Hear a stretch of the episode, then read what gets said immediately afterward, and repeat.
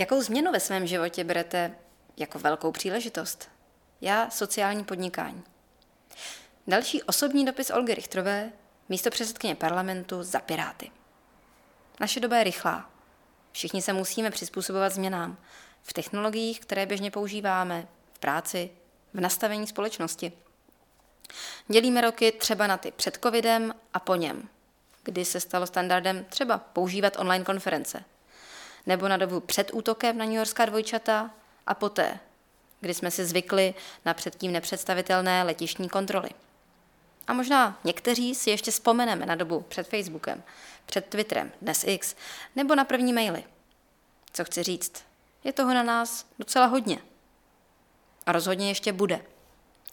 Jak ale poznat, která změna je jenom jakési přechodné zachvění, který trend přetrvá a co je velmi důležité, ale i potenciálně nebezpečné?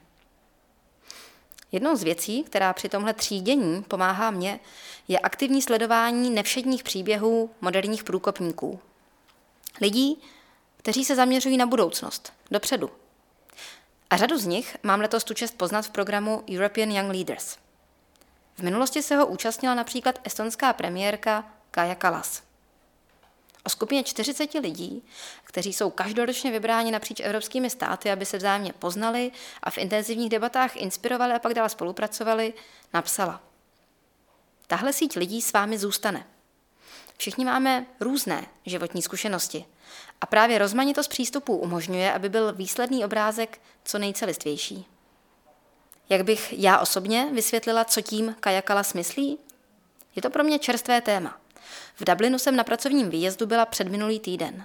A nestane se věru každý den, že jste v nejbližším kontaktu s laureátkou Nobelovy ceny, první prezidentkou Irska nebo bývalým předsedou Evropského parlamentu. Viděla jsem přesně v duchu slov Kai Kalas, že každý z nás má jedinečný příběh. A přesto nás spojuje otázka, jak můžeme naše zkušenosti, různá odvětví propojit, abychom měli co největší pozitivní dopad. Jak přetavit to společné setkání do reálných kroků a výsledků. A teď se vrátím k úvodní otázce. Jakou změnu ve svém životě berete jako velkou příležitost? A zkusím odpovědět právě na konkrétním příkladu z tohoto setkání. Roky se věnuju tématu sociálního podnikání. V minulém období jsem spolu s dalšími předložila návrh zákona, který by sociálním podnikům dal zákonný rámec. Usiluju o to, abychom pomáhali na míru – lidem se sociálním handicapem jinak než těm se zdravotním, protože jejich potřeby mohou být jiné. A abychom nepotlačili podnikavého ducha, který je i v sociálním podnikání nezbytnou součástí. Aktuálně už rok spolupořádám ve sněmovně řadu akcí se sociálními podniky a snažím se přispět k tomu, aby zákon připravený za naší vlády došel k projednání. A nyní jsem mohla osobně debatovat třeba se zakladatelem fondu FASE, Markusem Freiburgem, o jejich investicích do sociálních podniků nebo projektů takového typu, které nyní dosáhly už zhruba 70 milionů euro, což je docela slušná částka. Řada těch podpořených organizací propojuje věci, co zdánlivě vypadají dost protichůdně až nemožně.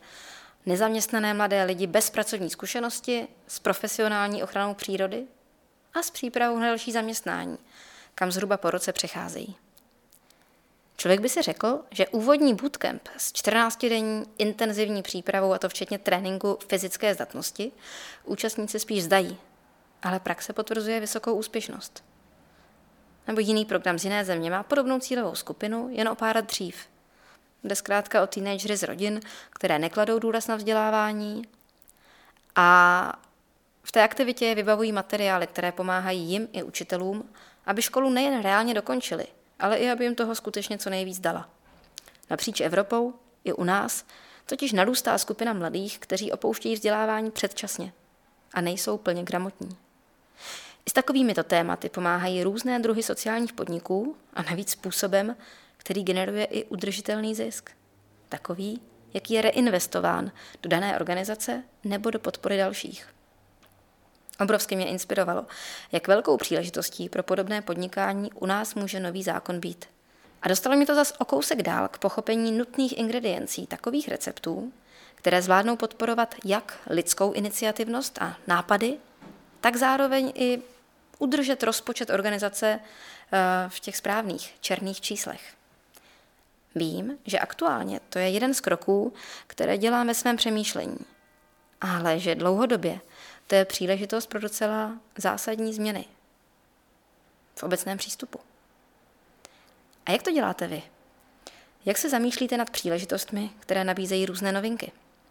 Mě osobně taková inspirativní setkávání pozbuzují k tomu neustrnout.